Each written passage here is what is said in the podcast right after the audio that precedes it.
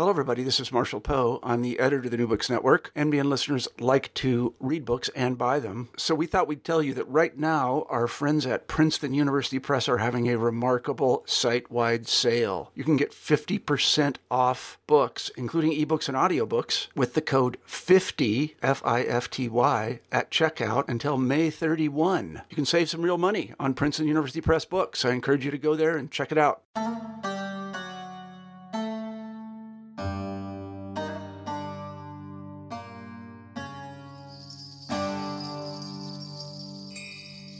And welcome to another episode of New Books in Islamic Studies. I'm your host, Shobhana Xavier. In each new episode, we interview an author of a new book in Islamic Studies. In today's episode, we are joined by Sophia Rose Arjana. Veiled Superheroes, Islam, Feminism, and Popular Culture by Sophia Rose Arjana with Kim Fox takes us on a riveting journey through the world of superheroes and villains, from the streets of New York to Pakistan. The book is a creative, masterful, and fascinating analysis of female Muslim superheroes in popular culture, um, such as comic books and animation.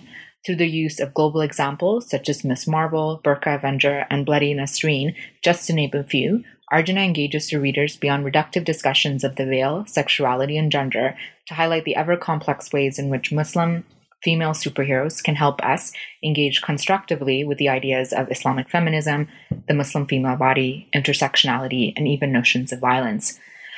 With supernatural powers, such as through Sufi mystical arts or human qualities of courage and bravery, the Muslim superheroes featured in the study capture the real and complex lives of Muslim women globally and the vast negotiations they have to contend with. In doing so, Arjana masterfully highlights that there is no singular Islamic feminist or just Muslim female experience. This book is a must read for anyone interested in religion, popular culture, and gender studies, while its accessibly written style makes it an excellent resource for teaching religious, media, and gender studies for undergraduate students. Without further ado, here's my conversation with Sophia Rose Arjana. Thank you so much for joining us to talk with us about your book, Veiled Superheroes Islam, Feminism, and Popular Culture, Sophia. Hello. So, I wanted to talk about um, how this project came to be and what led to the inspiration of this project. Sure. So, um, this is um, this is actually uh, kind of an interesting story. So, what happened was um, I, I had a visiting position at um, at a small uh, seminary in Denver that's associated with the University of Denver, and um, one of the tasks I had was um, was to advise master students on their thesis, theses, and so I had this really great student um, who wrote her thesis on Burqa Avenger and um, and so then she was kind of interested in doing a few conferences. So I worked with her on kind of you know conference proposals, and she presented, um, you know, part of her thesis research at a few conferences, and there was some interest in her, you know, doing more with it from a publisher, but they wanted a um, somebody with a PhD to co-author um, because she only had a master's, right? Um, and so um, she asked me if I would I already was writing this book on pilgrimage, but I, you know, I, I mean, I adore the student, so I was like, yeah, sure. um, and so then we kind of got into it, and she had this incredible thing happen to her, which is that she um, um, fell in love and um, got married and moved to Africa, um, to Niger, um, with her partner, who's in the State Department, and basically was just like I'm not, you know, I'm not going to pursue academia now. And, um, and so basically, you know, we, we kind of talked it through and the best thing it looked like to do was for me to take over the project. So originally, you know, it was going to be kind of like I was going to write part of it. Um, and that's kind of how the project came to be. And so I really felt, um, even though I wrote the, the entire book, I really felt like I wanted to credit her on the book cover because she was the one that inspired it. So it's really, you know, it's really this great student I had that inspired the project. That's amazing. And this is Kim Fox that's um, also listed on the cover, right? I'm actually hoping that when she and her partner return to the US, that maybe she'll, you know, re-enter um, academia because she's just super bright and um, just a great, a great human being and, and all that. And we'll, we'll kind of see if that happens. It may or may not because her um, wife still has a, uh, many years in the State Department to serve out. Um, but we'll, we'll kind of see what happens. But she's she's definitely um, would be great to have in the academy. That's that's a beautiful story in terms of the origins of this project, particularly considering the topic um, that the the book goes into. Um, I was wondering also, since you're dealing with a lot of media sources and um, comic books, if you could share a little bit about what your methodological process was as you ch- took on the book and started diving into it a little bit more. Yeah, that's um, that's a great question. So, um, you know, the way I kind of started off was, you know, trying to trying to kind of um, construct the book around a counter narrative about, around Muslim women. You know, like Muslim women are always oppressed, and Muslim women are always abused, and Muslim women are always forced to wear hijab and all this kind of stuff.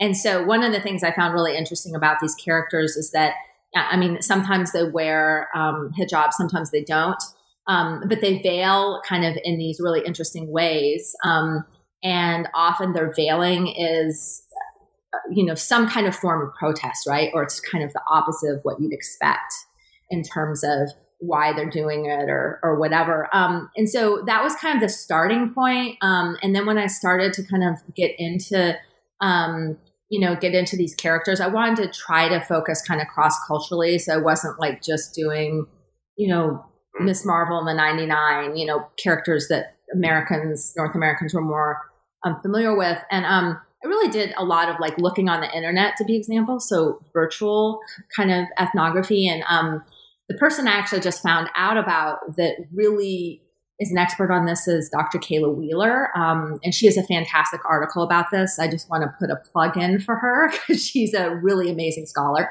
Um, and so I did a lot of that kind of thing, you know.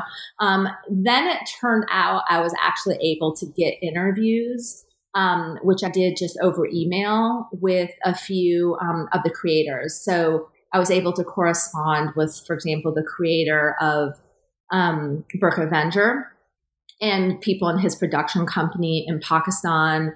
And I was able to um, correspond with this incredible artist who's also also a professor um, who um, created this character Rot, but who's also involved with other kind of comic book projects um, and a couple other people, right? And that was um, that was really really amazing. I was also able to get some images kind of through them. They were really generous with that. So you know, it was kind of a variety of things. I looked at a lot of kind of the standard classical work on comics, but then I also looked at a lot of you know kind of feminist theory and some Judith Butler and those sorts of things. But but I think the kind of fun thing about the book is actually the perspectives of the creators themselves because I don't want this to be like the white scholar kind of you know um, saying you know like trying to make assumptions about this work. I really wanted to try to have their voices in there. And I was very, very lucky that I was able to do that. Yeah, and I, I agree that the the images and kind of um, that you have included in the book are fantastic and match the text very well. And it is definitely one of the in, in recent times one of the very innovative and fun books that I have read. You know, it challenges you, but it's also visually very appealing. Um, so I think it was successful. How was it interacting with some of these comic book artists or animation, uh, um, you know, folks? Um, was that interesting? Did they find that maybe the way then which you were portraying it an academic context was not maybe the way they wanted? Wanted to, because um, that's very fascinating conversations um, that you must have been having, I would imagine. Yeah, I mean, it, it was interesting. Like, I mean, what I what I tried to do was to you know kind of ask them about their creative process, like what inspired you know this character, whatever. And the only thing that kind of came up that was uh, something that was a little challenging was with one of the one of the creators who I won't name, um, who's who's a wonderful person. Um, they did not agree with um, me talking about kind of the issue of kind of retribution and violence with these characters. And superheroes that's just part of what they do right? I mean they're they're vigilantes kind of by nature. And i think part probably because maybe they weren't familiar with the larger kind of maybe discussion around it or something. So we we definitely had some debates about that. Um, and that that was a little tough you know because i you know, I really was not willing to kind of give that up. But I think because they come from a part of the world that has so much violence, they were, you know, very sensitive to that and for a good reason. Um, and that was kind of the only challenge that came up. But basically, I, I just, you know, asked very kind of simple questions um, about, you know, what inspired this and, you know what challenges you know what like what what's the blowback you've gotten in terms of the the costuming or the veiling those kinds of things. So i try not to kind of do leading questions right?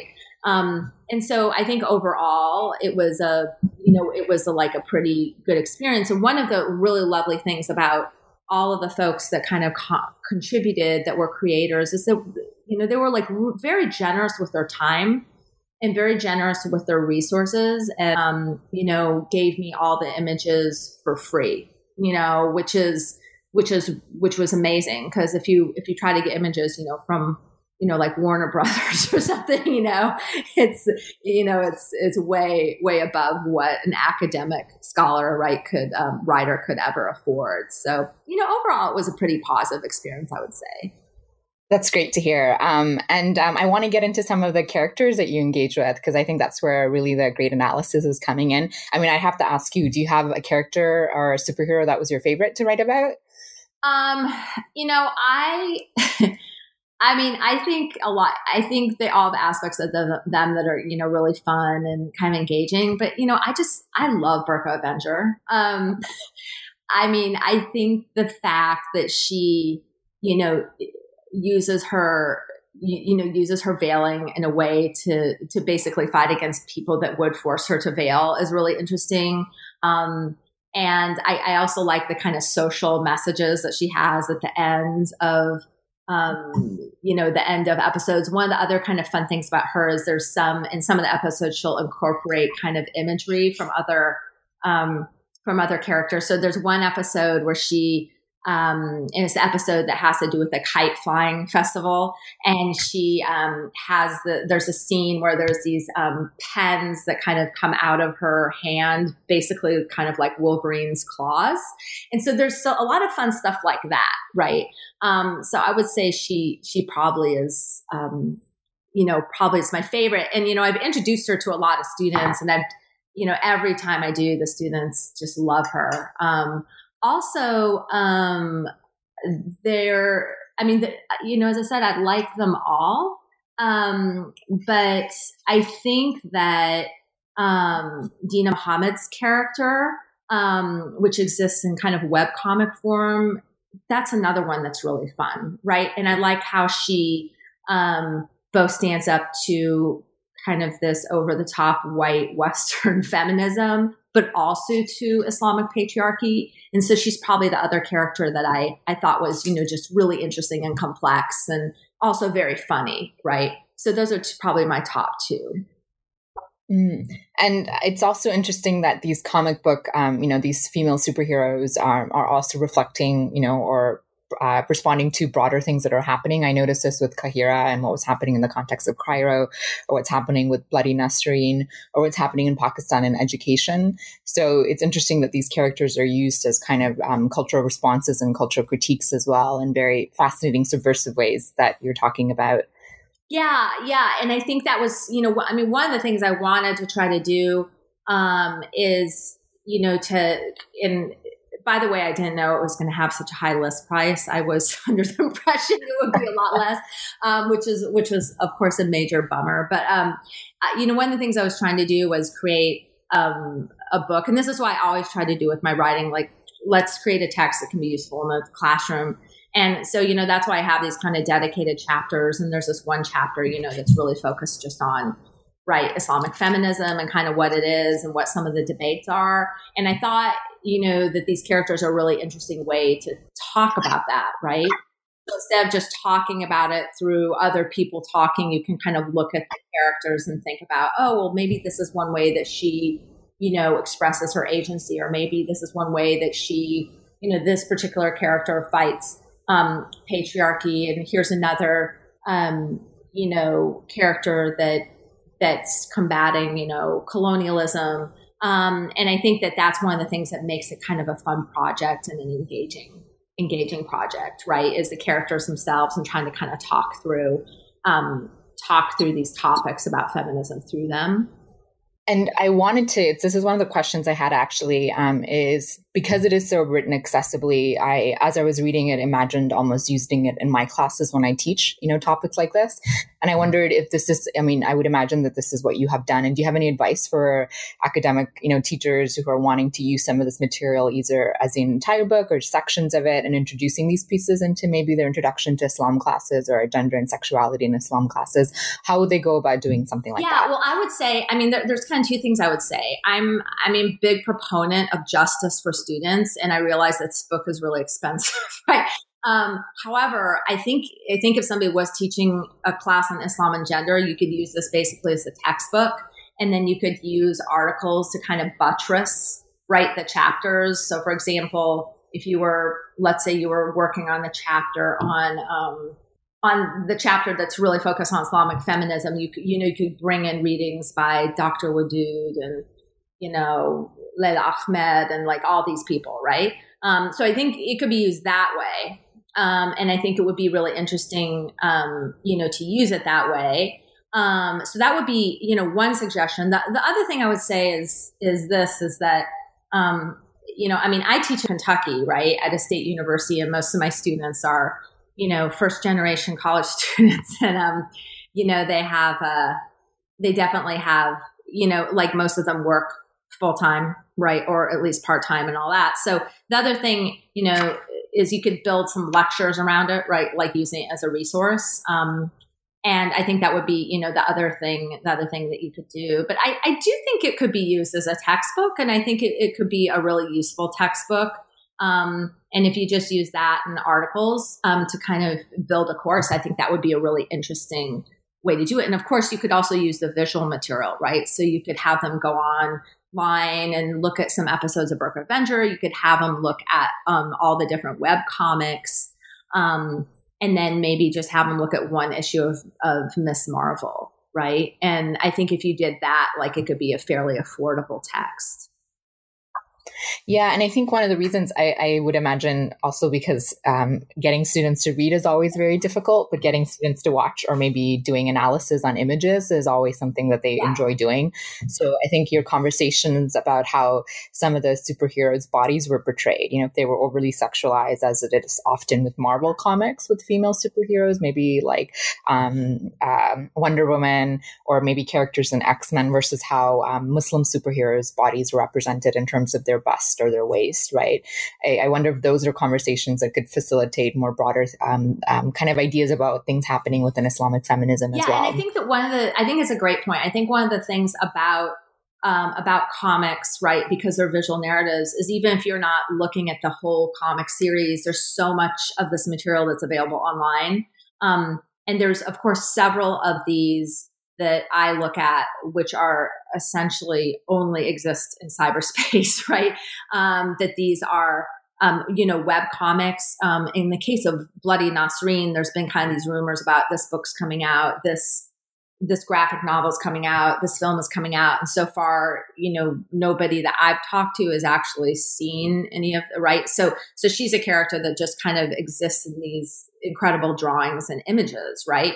Um, and so, I think there's definitely enough kind of out there that's kind of open access, free stuff that you could um, that you could access. The the other part of your question, um, which I think is a good one, is like how to kind of write accessibly um, you know, I think it's an important one for scholars of Islam, right? Because, um, you know, we, if you look on Amazon, right, and you go to a bookstore, there's still kind of this issue of, you know, a lot of what um, is in the bookstores is kind of Islamophobic trash, you know. Um, and so I think one of the ways to combat that and actually to get your scholarship out there is to try to create texts that are, you know, accessible. And I think there's a lot of people that that do this besides me and do it really well.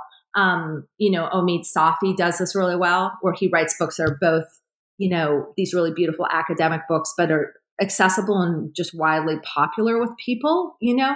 And um, there's a variety of other folks that do this. Um, and so I think that, you know, the more scholars can do that, um, the, the, the better, right? Because the more people that we have reading our book, it gets a wider readership and it creates more conversations in the public discourse. And so I always try to kind of balance it. Like this book has, you know, some discussions of people like, you know, Butler who are super, super, super hard to read, right?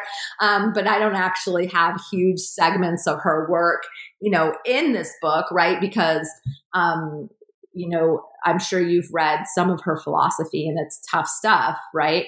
Um, but I think there's a way to talk about even people like her. Um, who are super brilliant and make it accessible to folks, right? And so I think it's a fine line because, of course, like when you write these books, um, the Academy, I feel like, doesn't always, um, I don't know. I feel like they don't, in a sense, there's a part of the Academy, at least, that doesn't value it as much as the book that has, you know, that's like $400 and, you know, is about whatever. But um, I, I feel like there's other issues at play and it's important to, to write, you know, for, you know, for students. I mean, I, I generally just, you know, I write for the classroom. So when I am writing a book, my thought process is, you know, how can I write a book that will be interesting for people that I conference with, but will also be really useful for students, right? And that's kind of the way I try to think about it.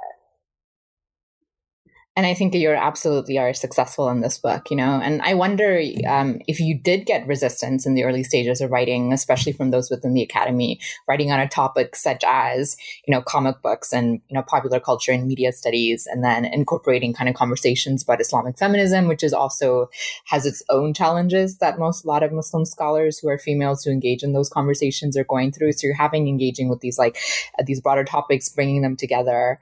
Um, and I wonder if you had any resistance at all. Um, it's like, have I had any resistance since the book came out? Or even in the process of it, if you were telling mm-hmm. people and if other academics did react in the way. I mean, I'm taking comic books seriously. I know in the world of popular culture and media studies, it seems very obvious. And, and you're writing this other book also on kind of mystical traditions yeah. in the West. And I think it is, it's, it is fascinating how there's certain texts that are seen as worthy of, you know, time and analysis and kind of maybe normative Islamic studies and certain things that are not. Um, and I wonder if there's been responses, um, you know, if you've heard any responses to that or any challenges that, from that? Um, I mean, I think that one of the things that comes up for me um, with, and I think it's a fantastic question, and I'm glad it's you that's asking it, is I, I don't know how much of kind of people being kind of, you know, oh, but this isn't as serious as this other, you know, this kind of thing. I don't know how much of that is the subject matter and how much of it is gender. so um, we all know that gender in the academy is a big issue, and you know, um, our wonderful mentor to everybody, Kecia Ali, gave this fantastic lecture right last year, AR about it. And I and so like when this stuff comes up, I'm never sure um is does this have to do with my work or does it have to like is it is it that like they're not considering this work serious or is there some other thing? Because the reality is that male scholars just don't experience this at this level or ever right? And so or hardly ever you know what i mean um, and so I, I, do think there's some, there's a gender piece to that. Now, the the only thing that like I can kind of think about in terms of kind of an antidote is when I was um, in the final stages of my first book, which was with Oxford, which was this book called Muslims in the Western Imagination, um, which which was really well received, um, and you know, which I was surprised about to be honest, because it was basically you know coming out of my dissertation research. But in any case, I remember at one point asking somebody, um, and I won't like name the person or the institution or anything, um, if they would look at my index and kind of tell me what they thought. And so when they, when I had a conversation about it, they kind of made fun of it. They were like, "Oh, well, you, uh, you know, you had so many different things, like from so many different entries, like from um, you know, uh, which are these dog-headed men of the Middle Ages, to kind of contemporary monsters like zombies, and kind of made fun of it. So, like, I don't, um, and that was actually a female scholar, so I don't know, you know, I mean, and, and so you know, I don't like know how much of this is just kind of what academia is like, and that there's all this kind of pettiness because the stakes are so low, kind of thing, right? Um, or like how much of it is because some of my like a lot of my work has to do with popular culture, you know. So I think it's a really important question, and I think it's something that I imagine Kecia um, will be addressing in her book that's coming out of her lecture, which I know we're all anticipating.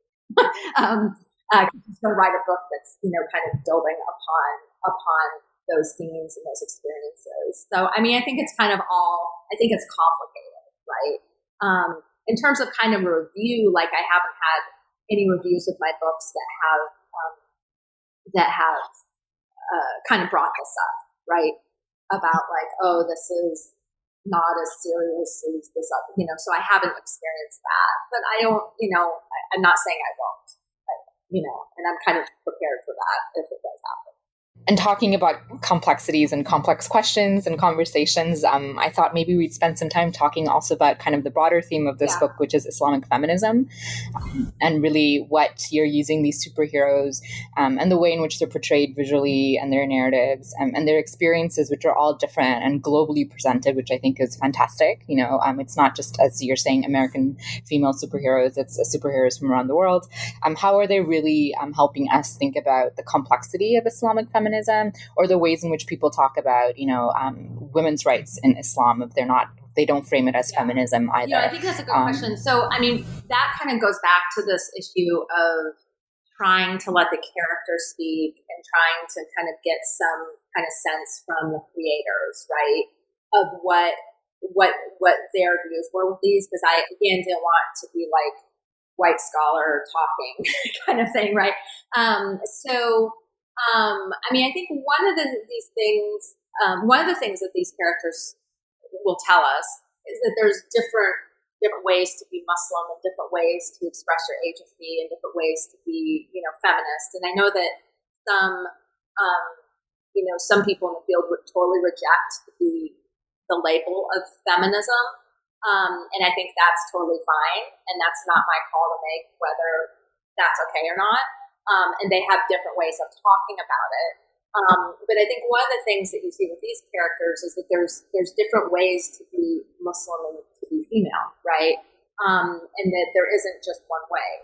So there isn't just like the mo- the the Muslim woman who's kind of the homemaker and like never leaves the house, and there isn't just the Muslim woman who's always a superhero, and there isn't just the Muslim woman who's you know, the super scholar, right? Um, that that it's there's all these different kinds of you know kinds of women and kinds of individuals, and I think that's one of the nice things about this book, right? They're all quite different, um, and like some of them, you know, are kind of you know have aspect of the personality that's kind of very funny, right? And they have a great sense of humor, and I think that's true for Kamala Khan, and to some sense, um, Deena Mohamed's character, um, Tara, um, and then others kind of are more serious, you know. And so I think one of the things that the characters tell us is that there's different ways to be to be Muslim, right? Um, and there's different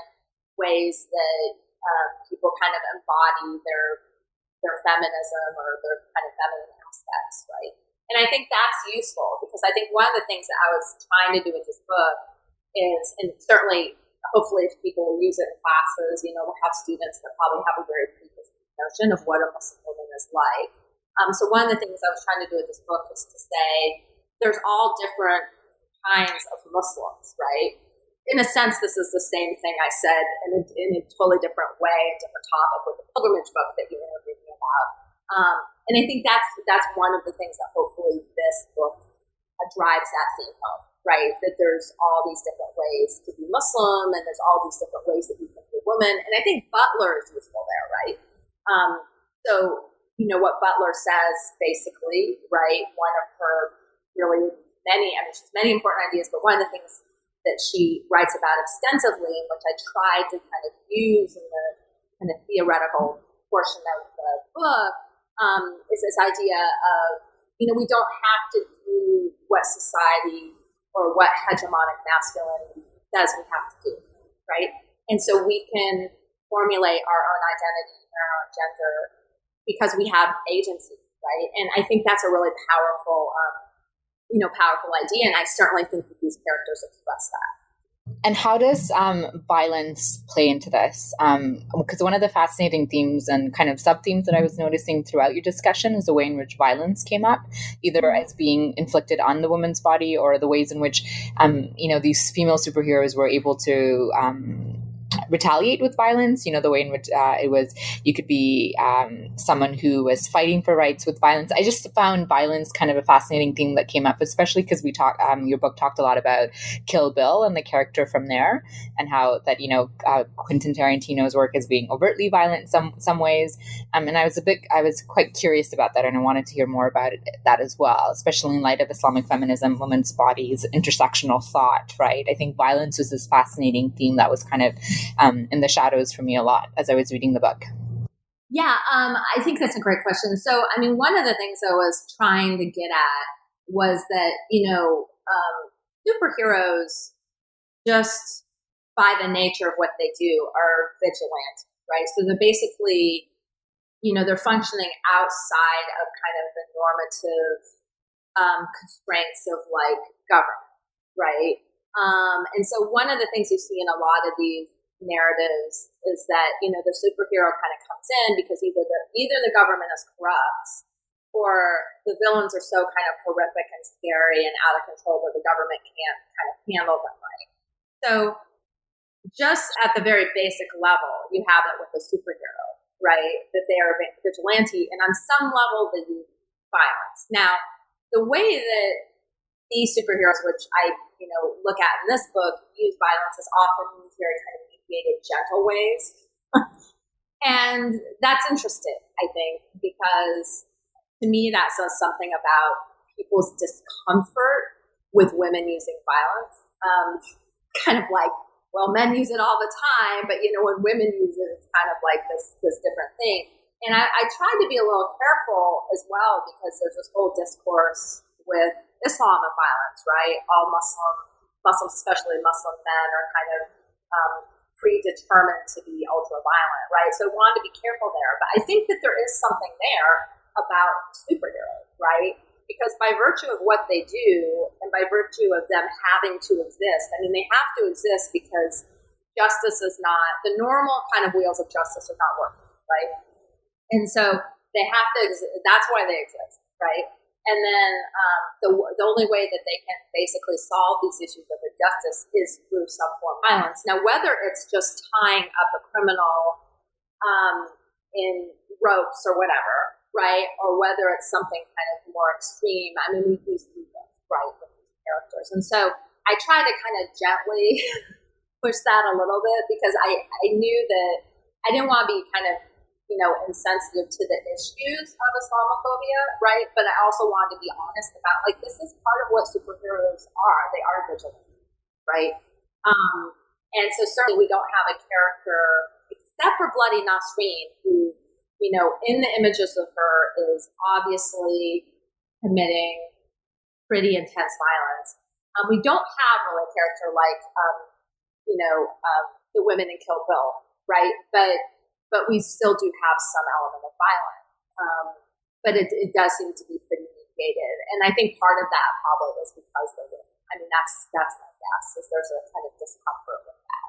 And this is where it's interesting to see that instead of maybe what we would associate as overt violence with um, maybe superheroes from X Men or from um, the Marvel series, you kind of have the mystical arts that are cultivated, especially kind of the Sufi connections that yeah. some of these heroes had, which I thought was just really cool. Um, maybe I'm projecting too much because I work on Sufism, but I thought that was very neat to see actually. Yeah, and I actually wish that, you know, I had one of my regrets about the book is I didn't develop that a little bit more um, and I'm um, I got asked to to write um, to write a chapter for an upcoming volume, and I think that's actually going to be my focus is is more kind of on the mystical aspects of these you know of these characters. It's something I kind of you know start off with a little bit, and I kind of go through the chapters, and then I pick up at the end. But I I really wish that I had spent um, spent more time on that um, because I think it's really an interesting um, aspect. With a lot of these stories of these superheroes, there's there's a lot there that's pretty interesting in terms of,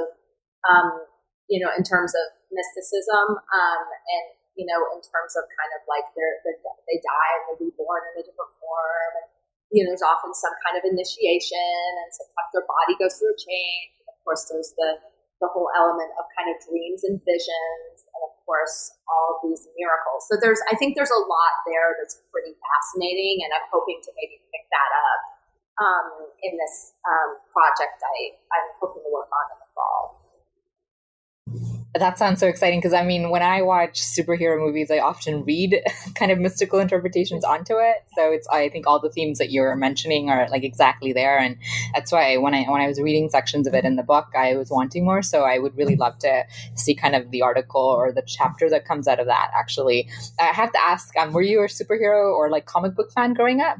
I wasn't huge. I mean, my like um my I mean, I love Wonder Woman. Like, I remember watching, you know, Lynda Carter Wonder Woman. I mean, I loved it. And I, I know I had, you know, probably somewhere in a box somewhere, my old Wonder Woman, um, you know, Wonder Woman lunchbox and um, Underoos or whatever. But um, I was, I mean, a huge and always have been a huge Star Wars fan, right? So, um, which is obviously the Star Wars, you know, series um, is very mystical and there's all kinds of all kinds of religious stuff going on and you know um, and so in that respect i was very you know always very kind of interested in um, in those characters and, and kind of their mystical journeys and you know all of that. But i wasn't one of these kids that you know collected that has like boxes of comics.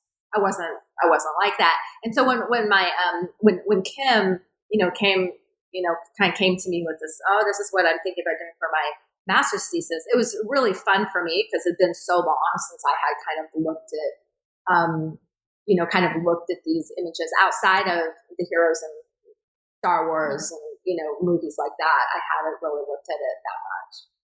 Um, can you let us know what you're working on next? Um, what future projects can we expect from you? Sure. So I have, um, so my current project is this book um, project I'm doing for Oneworld, um, who also published my pilgrimage book. And it's really on the commodification of mysticism. And so um, the tentative title is um, Buying Buddha, Selling Rumi, Mysticism in the Modern World.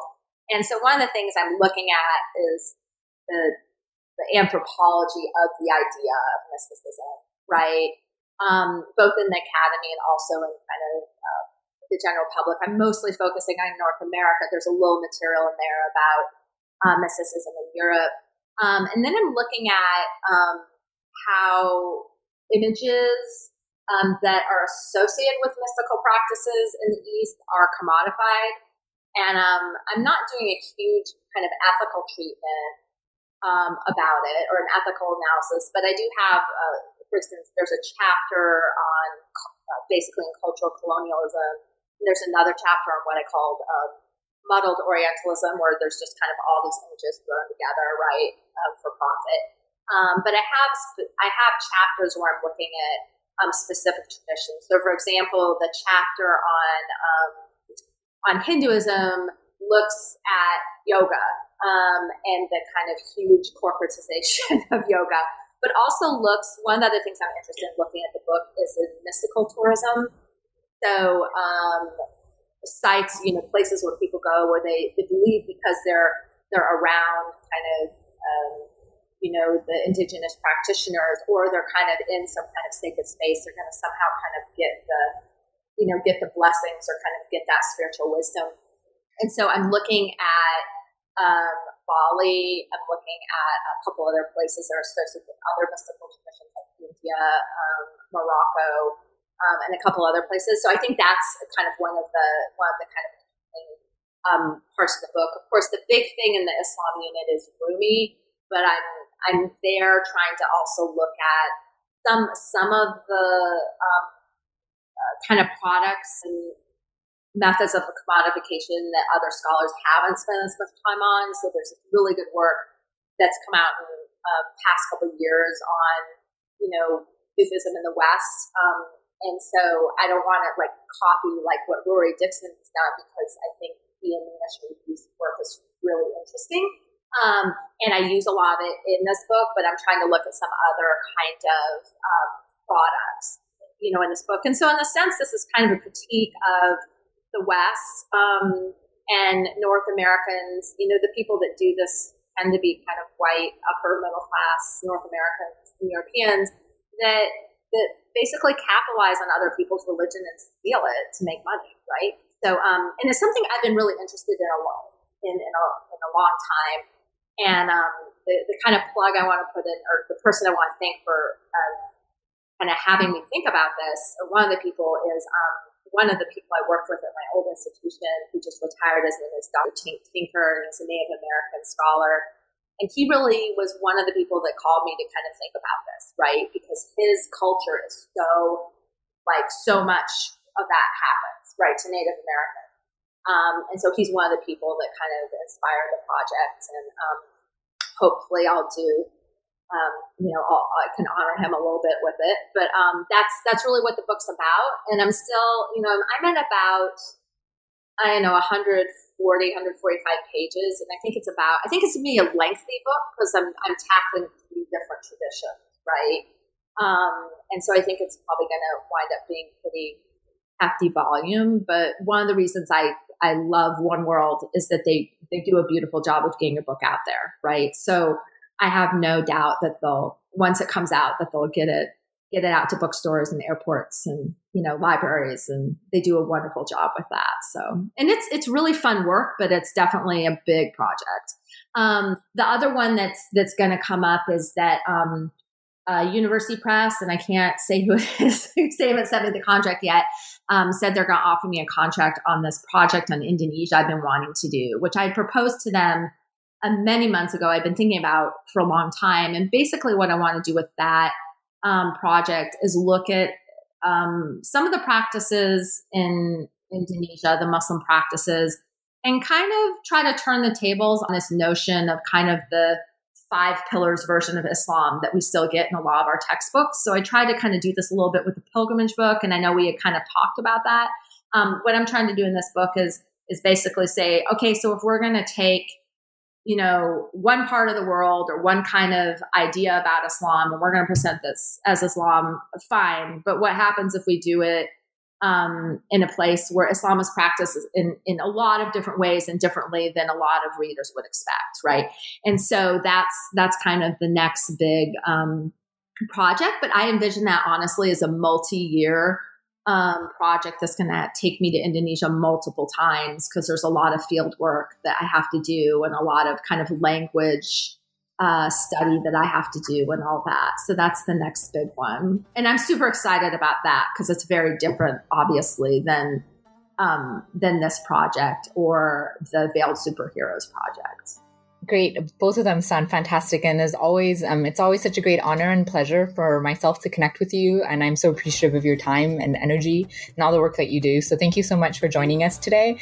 And I hope to have a conversation again with you in the future. I hope so. And thank you so much.